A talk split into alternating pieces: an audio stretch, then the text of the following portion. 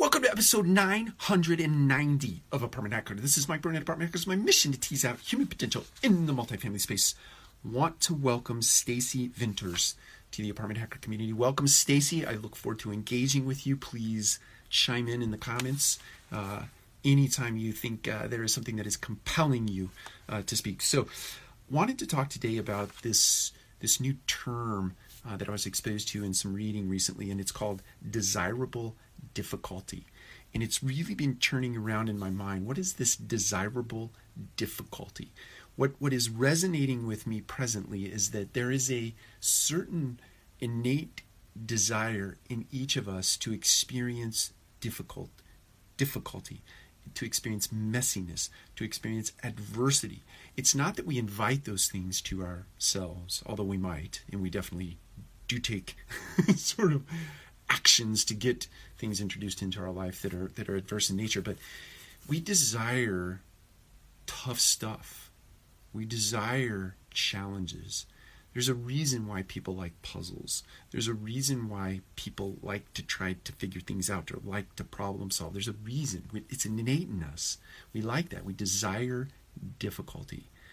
And the reason why or at least in my head the reason why we desire those things is because it sharpens us it sharpens us mentally. Or if you're in a physical field, it sharpens us physically when we engage in an activity that is superior to us mentally or physically, emotionally, etc. It's the way we grow.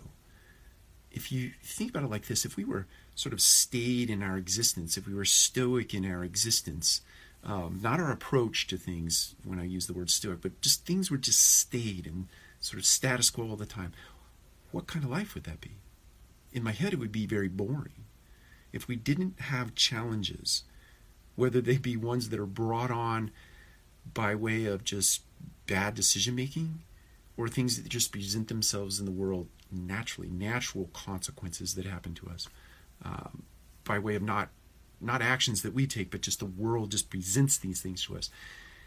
It's this desirable difficulty that really drives us forward in terms of growth it drives us forth in terms of reaching out to other people and bringing them into our community in the way of problem solving. It's a way that we create community for ourselves.